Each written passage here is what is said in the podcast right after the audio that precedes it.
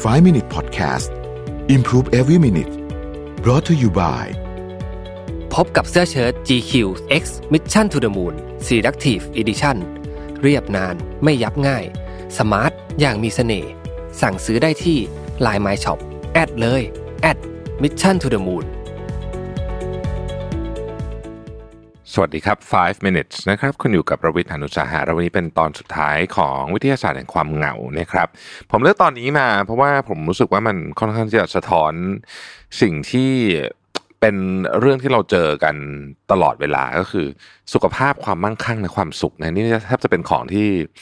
กระโดดเข้ามาในความคิดของเราอยู่บ่อยๆนะครับ ในหนังสือเนี่ยเขียนเรื่องหนึ่งซึ่งผมว่ามันจริงมาก เขาบอกว่าสุดท้ายแล้วเนี่ยเมื่อใช้เวลาสักพักนะฮะมนุษย์เราส่วนใหญ่จะเรียนรู้ถึงความสุขที่แท้จริงว่ามันไม่ใช่การได้ของเล่นใหม่ ๆ หรือว่าได้รถคันใหญ่ๆ หรือว่าการกินจนอิ่มตื้อ ความสุขไม่ใช่ด้านตรงข้ามของความเจ็บปวด ความเศร้า หรือความไม่สบายเนื้อสบายตัว ความสุขที่แท้จริง ไม่ใช่อารมณ์ที่เกิดขึ้นชั่วประเดี๋ยวประดาวนะฮะไอเดียของความสุขในแง่มุมนี้เนี่ยมันตรงกับหนังสือเล่มหนึ่งของอดัมแกรนท์ นะจำไม่ผิดจะเป็นอดัมแกรนท์ที่ผมเคยอ่านแล้วก็ผมว่ามันค่อนข้างจะสะท้อนแนวคิดในยุคนี้ที่มันมีความสุขสองประเภทคือความสุขจากการซื้อของของเล่นอะไรเงี้ยกับความสุขที่มาจากการทำอะไรสักอย่างที่มีวัตถุประสงค์ที่ชัดเจน ผมว่ามันมันเป็นอะไรที่น่าสนใจนะครับหลายปีก่อนเนี่ยการศึกษาแสนคลาสสิกอันหนึ่งแสดงให้เห็นว่าภายใน 2 ปี ความสุขของคนที่ถูกลอตเตอรี่นะฮะอันนี้คือบวกเยอะๆนะกับ เอาลอตเตอรี่รางวัลที่หนึ่งอะไรเนี่ยก็ได้นะ รวมถึงความทุกข์ของคนที่ได้รับอุบัติเหตุจนเป็นอัมพาตแขนขาใช้การไม่ได้นี่คือความทุกข์แบบมากๆนะฮะจะหวนคืนสู่ระดับเดียวกับก่อนหน้าที่เขาหรือเธอจะพบกับเหตุการณ์ที่โชคดีและโชคร้ายนั้น การวิจัยของเรากับผู้สูงวัยในเมืองหนึ่งของสหรัฐอเมริกาเนี่ยก็แสดงให้เห็นระดับอันเสถียรที่คล้ายคลึงกันของความสุข เมื่อมีการทดสอบในปีถัดมา โดยบ่งชี้ว่าพื้นฐานนิสัยของเราส่งผลสำคัญอย่างยิ่งต่อเรื่องนี้ แต่ความสุขในสนะพื้นฐานนิสัยนั้นไม่อาจมองว่าเป็นเพียงบุคลิกภาพที่เกิดขึ้นโดยลำพัง เพราะความสุขในฐานะสมาชิกของกลุ่มสังคมมนุษย์ ยังต้องการสายใยความเชื่อมโยงกันอีกด้วยนะครับ งานวิจัยเนี่ยเขาก็บอกว่าเขาเก็บข้อมูลทั้งที่เป็นข้อเท็จจริงนะครับแล้วก็การประเมินนะฮะของชีวิตประจำวันของผู้อาวุโสทั้งหลายเนี่ยนะครับ มาวิเคราะห์อย่างระมัดระวังนะเช่นเดียวกันกับการวิเคราะห์องค์ประกอบของผลเลือดด้วยนะฮะองค์ประกอบทางเคมีของผลเลือดนะครับ การวิจัยเนี้ยเกิดขึ้นเพื่อแจกแจงองค์ประกอบต่างๆ ที่นำไปสู่ชีวิตที่ดีขึ้น ภาพที่ผุดมาในงานของการศึกษาที่ผู้เขียนบอกคือว่า การได้รับความช่วยเหลือจากคนอื่นๆ อย่างเป็นรูปธรรมไม่ได้เชื่อมโยงกับความสุข ทว่าเกี่ยวข้องกับระดับของความเหงาและความเคารพ นับถือตัวเอง หลายคนอาจพอเดาได้ว่าความเครียดเรื้อรังส่งผลลบต่อความสุข แต่มันกลับไม่ได้มีความเชื่อมโยงโดยตรงกับการวิเคราะห์ที่รวมเอาตัวแปรอื่นๆที่อาจมีอิทธิพลต่อความสุขด้วยนะครับ อาการซึมเศร้าและความเป็นศัตรูก็เหมือนกัน เมื่อนำตัวแปรอื่นมาเกี่ยวข้อง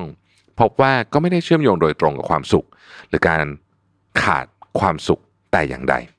สุขภาพที่ย่ำแย่และความเจ็บปวดเรื้อรัง มีสหสัมพันธ์กับความสุขเพียงเล็กน้อยเท่านั้น เข้าใจว่าเพราะคนที่ต้องเผชิญกับเรื่องเหล่านี้ หาวิธีปรับตัวให้เข้ากับมันได้ รู้สึกว่าคุณสมบัติการปรับตัวนี่ก็เป็นเรื่องหนึ่งที่สำคัญนะของมนุษย์ที่ทำให้เราผ่านเรื่องที่มันแบบแย่ๆมาได้นี่นะครับ สุขภาพที่ดีของคนคนหนึ่งไม่ได้มีผลต่อความสุขในแบบที่วัดได้ ไม่ว่าจะเป็นเรื่องของการสูบบุหรี่การดื่มเหล้าการออกกำลังกายและการกินอาหาร แต่อาการอ่อนเพลียเวลากลางวันต่างๆเนี่ยมีผลอยู่บ้างทว่าชั่วคราวนะครับ สิ่งที่มีผลก็คืออายุและมีผลในแบบที่คุณอาจจะประหลาดใจได้ นั่นคือผู้สูงวัยรายงานว่าตัวเองมีความสุขมากกว่าวัยหนุ่มสาวหรือคนหนุ่มสาวนะฮะเขาเลยบอกว่าการสรุปผลวิเคราะห์จากการศึกษาเนี่ยนะฮะ ดยใช้เวลานานถึง 3 ปีเนี่ยนะครับ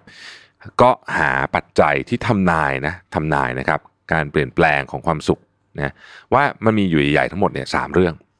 เรื่องที่ 1 สายสัมพันธ์ทางสังคม คนที่เหงาน้อยกว่า มีสัญญาณบ่งชี้ว่าจะมีความสุขมากกว่า และคนที่มีความสุขก็บ่งชี้ว่ามีแนวโน้มจะเหงาน้อยลงเมื่อเวลาผ่านไปครับอันที่ 2 คือรายได้ครัวเรือนนะครับ ข้อมูลจากการศึกษาเนี่ยทำให้เราเห็นว่ารายได้ครัวเรือนนั้นเชื่อมโยงกับความสุขได้จริง อย่างไรก็ตามนะฮะรายได้ที่เพิ่มขึ้นเรื่อยๆไม่ได้แปลว่าความสุขจะเพิ่มขึ้นไปด้วยนะครับพูดง่ายคือว่ารายได้ความสุขเนี่ยมีความสัมพันธ์กัน แต่เมื่อถึงจุดหนึ่งนะฮะซึ่งขีดหนึ่งเนี่ยนะฮะความสุขก็จะไม่เพิ่มขึ้นละนะครับผมจำตัวเลขไปเป๊ะไม่ได้ว่าเป็นเท่าไหร่นะแต่ว่าออของที่สหรัฐอเมริกาถ้าจำไม่ผิดรู้สึกจะประมาณแสนเหรียญหรือแสนสองหมื่นเหรียญต่อปีเนี่ยประมาณนี้นะฮะถ้าจำผิดขออภัยด้วยนะฮะพูดง่ายคือว่า เกินนี้ไปเนี่ยความสุขไม่ได้แปรผันกับรายได้ละนะครับในการศึกษาชิ้นนี้เนี่ยนะครับของหนังสือที่เขียนไว้บอกว่า ยังค้นพบความสัมพันธ์ระหว่างรายได้และความสุขอีกแบบหนึ่งแต่เป็นในด้านกลับนั่นก็คือ ความสุขที่เพิ่มขึ้นทำนายได้ถึงระดับรายได้ที่เพิ่มขึ้นด้วยนะฮะและความสุขที่ทำนายถึงรายได้ที่เพิ่มขึ้นนี้อย่างน้อย ส่วนหนึ่งก็เพราะว่าความเหงาที่น้อยลงมีความสัมพันธ์ในมุมกลับแบบนี้ด้วยนะครับ อายุนะฮะ แม้คนทั่วไปจะรับรู้ถึงความทุกข์ของความแก่ แต่ข้อมูลของอผู้เขียนนะฮะและข้อมูลของนักจิตวิทยาอย่างลอร่าคาร์สเทนเซนเนี่ยก็บอกว่าจริง ๆ แล้วมนุษย์เนี่ย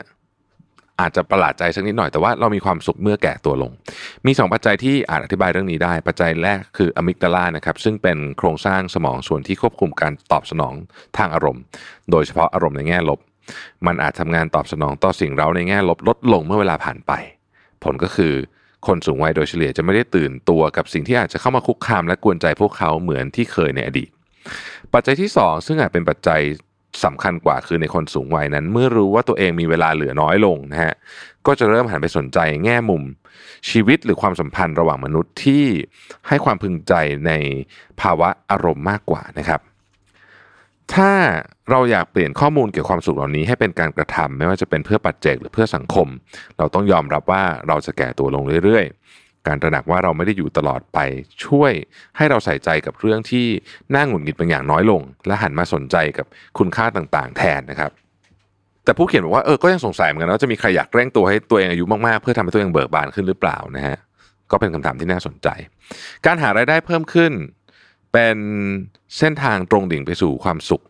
อาจจะไม่ใช่เรื่องดีเท่าไหร่นะฮะที่เราได้ได้กล่าวไปแล้วก่อนหน้านี้นะเราคงเห็นข่าวอ่านข่าวหรือได้ดูภาพยนตร์ที่เปิดให้เห็นถึงหลุมพรางมากมายของการรีบหาเงิน ข้อมูลของเราเสนอหลักฐานที่แสดงให้เห็นว่าแท้จริงแล้ว เราไม่สามารถใช้เงินซื้อความสุขได้นะเอ่ออย่างน้อยที่สุดก็ถึงจุดหนึ่งอะไม่ได้นะครับ แต่รายได้ที่เพิ่มขึ้นไม่ได้เป็นเหตุให้เกิดความสุขมากขึ้น และไม่ได้ทำให้ความเหงาน้อยลง ในทางกลับกันความสุขที่เพิ่มขึ้น จากผลบวกของความสัมพันธ์ทางสังคม มีส่วนทำให้รายได้เราเพิ่มมากขึ้นนะฮะคนที่มีความสุขกลายเป็นคนที่เหงาน้อยลง และคนที่เหงาน้อยลงมักทำเงินได้มากกว่าเออน่าสนใจนะฮะมันเป็นแบบนี้ได้ไงนะ